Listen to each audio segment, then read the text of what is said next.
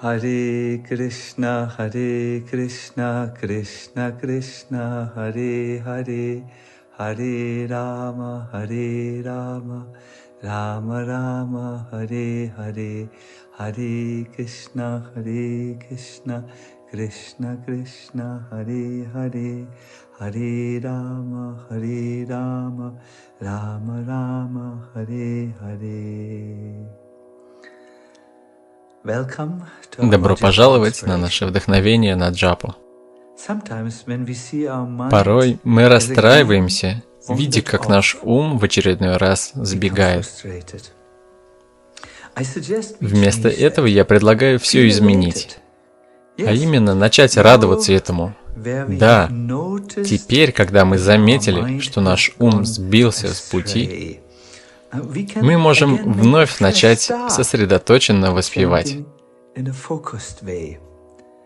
А что, если бы мы этого не заметили? Uh, Помню, как однажды мы с моим другом, были на прогулке. с ним была его собака. Время от времени собака убегала от нас в погоне за оленем или зайцем.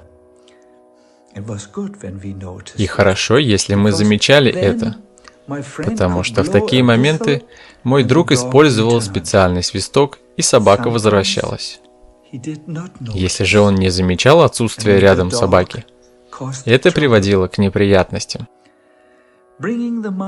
Ум возможно вернуть только в том случае, если вы заметили, что он сбежал. Кришна говорит об этом в шестой главе Бхагавадгиты. Он говорит, "From wherever куда бы ни устремлялся ум, изменчивый и беспокойный по природе, йог всегда должен возвращать его под власть своего истинного «Я». Стоит вам заметить, что ум сбежал,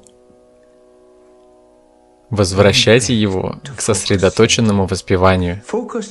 Сосредоточенное воспевание на самом деле описывается как очистительная стадия джапы. Такое воспевание рассеивает все облака, застилающие ум. Этот уровень воспевания постоянно прославляется в нашей традиции. Если мы с полным вниманием вслушаемся даже в одну единственную мантру, это уже замечательно. Наша жизнь уже благословлена.